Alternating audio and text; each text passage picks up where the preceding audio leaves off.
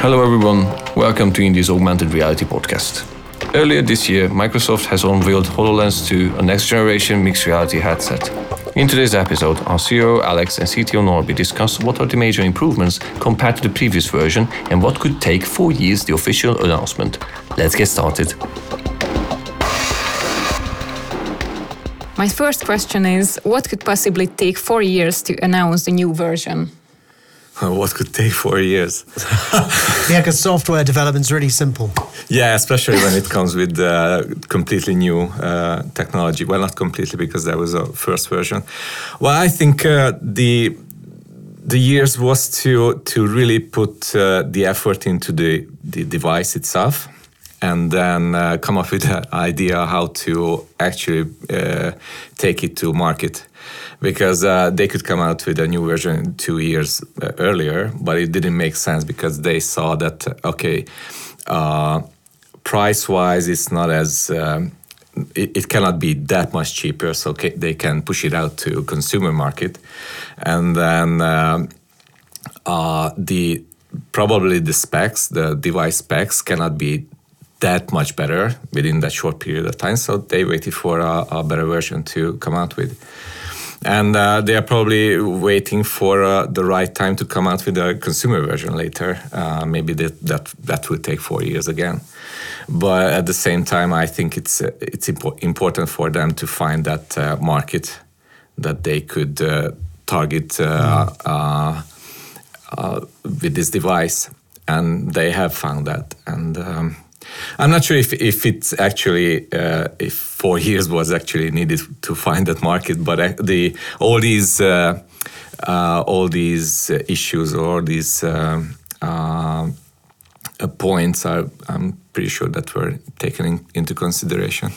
Yeah, and I think I, I mean maybe there's something in the suspicion that Microsoft have maybe taken longer than they might have otherwise done had other people in the same marketplace been developing at a faster pace. Yeah. Because it's not as if by HoloLens being released when it has been, that somehow they've fallen behind another company that's taken a huge quantum leap ahead. Yeah, leap. Talking about leap, for example, Magic Leap came out with their version, and then I think Microsoft just took a look at the device and said, "Okay, this Magic Leap is not a huge amount of uh, improvement over what Hololens One was. Yeah. So we, we are not in a much in a lot of hurry, so we can just take our time." Um, that's probably what it was. Yeah, and I guess on one, I mean, one level. I mean, you also, I guess you're dealing with a whole ecosystem as well. It's not just building the hardware per se; it's building the ecosystem around that hardware. So there's a huge range of challenges. It's not like coming up with the, the next version of a uh, mobile phone, for example, and there's just infinitely more challenges associated with that new product. So four years, I don't think actually is that unreasonable. Who is Microsoft targeting uh, with the announcement of the HoloLens 2? Yeah, uh, businesses basically. Uh, they, as I mentioned, they realize that okay, consumers are not going to pay three thousand mm. dollars for a, a device that that's not. I'm not saying not very useful, but that's on some level it is true that for consumers it doesn't provide that much value um, uh, to their everyday life. So they would uh, pay out three thousand bucks mm. just to have it. So they thought, okay, let's target businesses, and they they probably looked at the success of uh, version one and how uh, businesses used uh, uh, version one uh, mainly and I said, okay, let's focus on them. Uh, let's gather all the data that uh, we can uh, by looking at how they are using it, how they are, how developers are using uh, this device and the environment around it, and then uh, that was it. I think. Yeah, and I think also, I mean, we're, again, we're looking at fundamentally, it's still quite a substantial piece of equipment. You know, it is not the kind of thing that a consumer is going to carry around with them it is still quite a sub- substantial headset, effectively, and with the price point accordingly. You know, it's, it's currently the kind of thing that really only businesses can afford to invest in. Um, simply because the, the technology is is still evolving at a seemingly quite a slow pace. um, because it's wrestling with some huge technical challenges. Yeah, absolutely. Um, and and and I guess also you know, if we if we if you bring on bring on board Microsoft's fundamental target market, which tends to be more business than consumers. I mean, clearly they have their own consumer products, but Microsoft is is I think still seen very much as a business software provider. Um, so they would it makes a huge amount of sense for them to appeal to their existing customer base. Yeah, absolutely. And then they they just said, okay, uh, we can add, add uh, tremendous uh, value to your business. I mean, we can they can optimize the uh, manufacturing workflows, training, and so on and so on. Uh, so he, here's our tool, and uh, let's use it. Here's the, the, development environment because that's that's also a really um, important part. It's not just a piece of hardware, as you mentioned it's uh, you have to build out all the development environments, all the the deployment or the distribution channels, and then uh, and then all the support behind it, the infrastructure, the cloud services, and so on and so on. So it's uh, they said this is a value to your business. Here you go, start using it. Uh, whereas uh, with the consumer uh, targeted version, it would be okay, do we have enough apps? Do we have enough uh, content? Mm. Uh, what kind of value uh, do we add? For example, I just saw a video, not just a, a couple of months ago, I saw a video that um, Magic Leap has, no, CNN has an app on Magic Leap. So uh, uh, someone can, can just put on the Magic Leap uh, glasses while mm. they are having a breakfast and look at CNN. But what value does that add? Why? Why yeah. would I put on a headset to watch a TV when I can just uh, switch on my TV and, uh, watch it there, or switch on my tablet or my phone? Mm. So it's, it's the same with Hololens. I think it's a, why why would I, as a consumer, why would I put on that uh, uh headset right now without any apps, without any content, without any meaningful value that it could add to my life?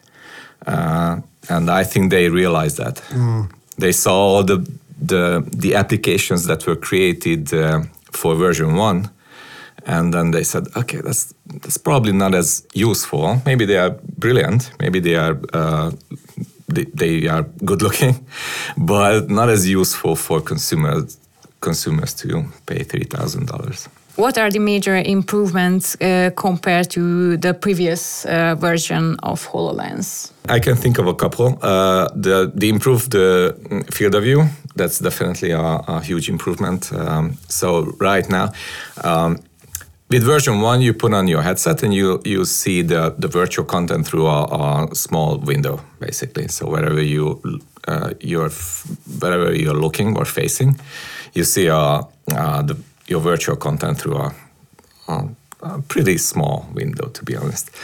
It's not as uh, it's not very um, distracting, but it's still there. So with the new version, you still look at it from a, uh, through a, a, small window, but it's, it's a lot larger than uh, before. So that that's a huge improvement. Uh, it provides uh, it provides a lot of uh, uh, options for more extended content to be added to the device, and um, and it's not as distracting as the as the first version. The other thing is the um, hand recognition and hand gesture recognition. So you can now actually grab a piece of virtual content and then spin it around and stuff like that. So it's uh, that's a that's also a, a huge added value, and uh, the cloud service behind it. So, as I mentioned, for businesses, it's important that they have a, a trusted and well-founded um, uh, base, like a cloud infrastructure that they can uh, they can use and uh, utilize. It's marginally smaller. Yeah.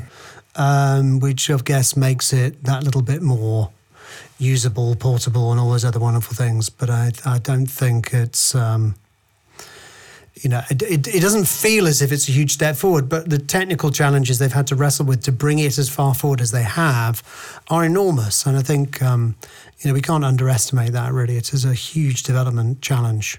Yeah, and, and you have to, and even uh, usability wise, you have to look at it and say, okay, this is more comfortable.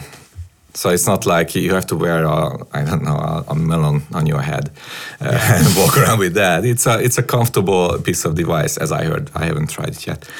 Um, so that's important for a, a business uh, user because they are out there uh, manufacturing Yeah. something and they don't want to think about oh my god I want to take this off because I I just can't handle it anymore. So that's a huge improvement. Uh, and there are there are smaller ones as well um, um, that I can't think of. Microsoft is building uh, the US Army's very own uh, headset, which is based on HoloLens 2. It will be used uh, to better train soldiers and make them more uh, effective in the real world.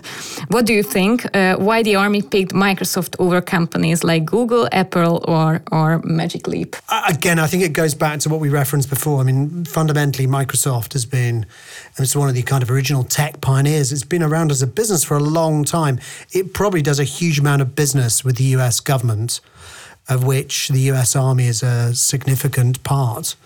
And working with a trusted supplier really gets you a long way ahead when you've got large proposals being put out by government bodies. If you if you have a history of delivering ultimately what your customer wants you to do, um, well then that really does set you apart. And if you look at, I mean, Magic Leap is a is a kind of great example because we I, it's well known that they pitched for the same piece of work. But the problem is the Magic Leap has largely pitched itself as more of an entertainment based hardware device. Uh, and and if, if you're in the army and you've got you're being pitched a product by an entertainment company, you're probably not going to take them that seriously. Also, they're a venture-backed business. They've only recently released a product of sorts. You know, all of those don't give you a huge amount of comfort when you're trying to put together a piece of hardware which might be used in battlefield conditions. You know, you don't want something that's going to fall apart because fundamentally you haven't really used it very much. Um, Apple, again, you know, I mean, Apple is not. Apple clearly does have its own business solutions. I mean, we all use our, our MacBooks and iPhones, but I, I still think within within the military, you know, it would be perceived as being something which is more about style rather than substance, um, and and probably Google likewise. You know, it's uh, they're not really they're really perceived as being maybe more of a media based business. Um, I think much as um, I, I was quoted of some the other day that Google's actually one of the biggest hardware manufacturers in the world because they commission a huge amount of hardware built for their own server infrastructure. Um, but it's that's not how people perceive it. You know, Google's a software business. It's a business that's built off the back of effectively algor- advertising algorithms, not based off of um, you know government software that does kind of boring but predictable and robust things. Uh, and I think that probably takes you quite a long way forward when you're trying to deal with a uh, what probably what was a tender for a, probably a very conservative type organization. Now, not to mention that Apple and Google they don't have an AR or an MR headset yet. They are rumored to work on it, Yeah. but they don't have don't have it ready yet. So they they cannot really present anything besides a couple of patents that they filed. So Yeah. it's like Microsoft said, okay, guys, uh, we have uh, version one. We've done that. We did that four years ago. Um, we are working on version two or four or whatever, and uh, here you go. Uh, so I think uh, that was almost a no-brainer. So if the army uh, decided that they are going to pay, I don't know, 450 uh, or something like that, they were pretty much the only ones who could deliver. I think, I think on the promise. A fun fact that actually Microsoft employees they are actually complaining to the company to Microsoft that they are not working on Hololens for it to be used for uh, military purposes. So they are like, uh, we are not, we are not behind this. We don't support this because uh, you guys are going to sell it to kill people, which is probably not true.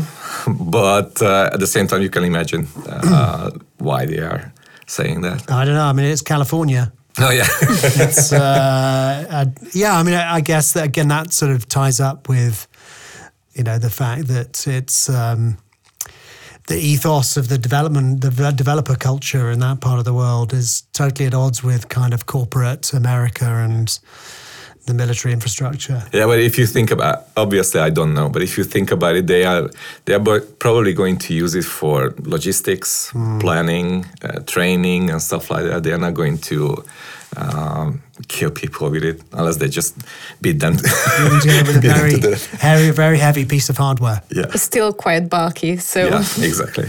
So, well, Yeah. maybe in ten years' time, who knows?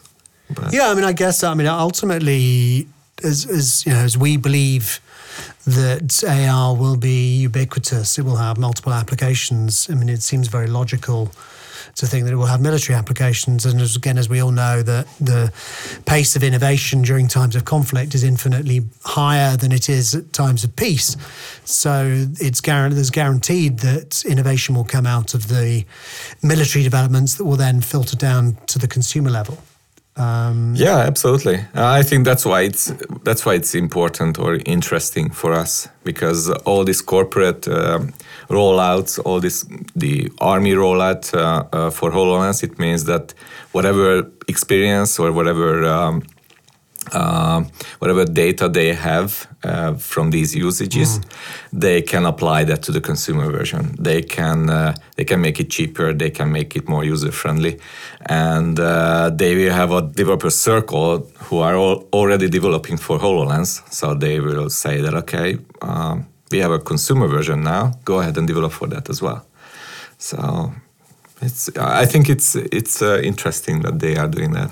Yeah, I think also if we look at um, if we look at our business, you know, we we we really favour robust solutions. We favour things that you can plug in and actually work. And I guess there's no better test for things that if it can work in a military environment, well, then it should be able to work in your living room. Thanks for listening. If you'd like to know more about Indie, please visit us at www.industry.com.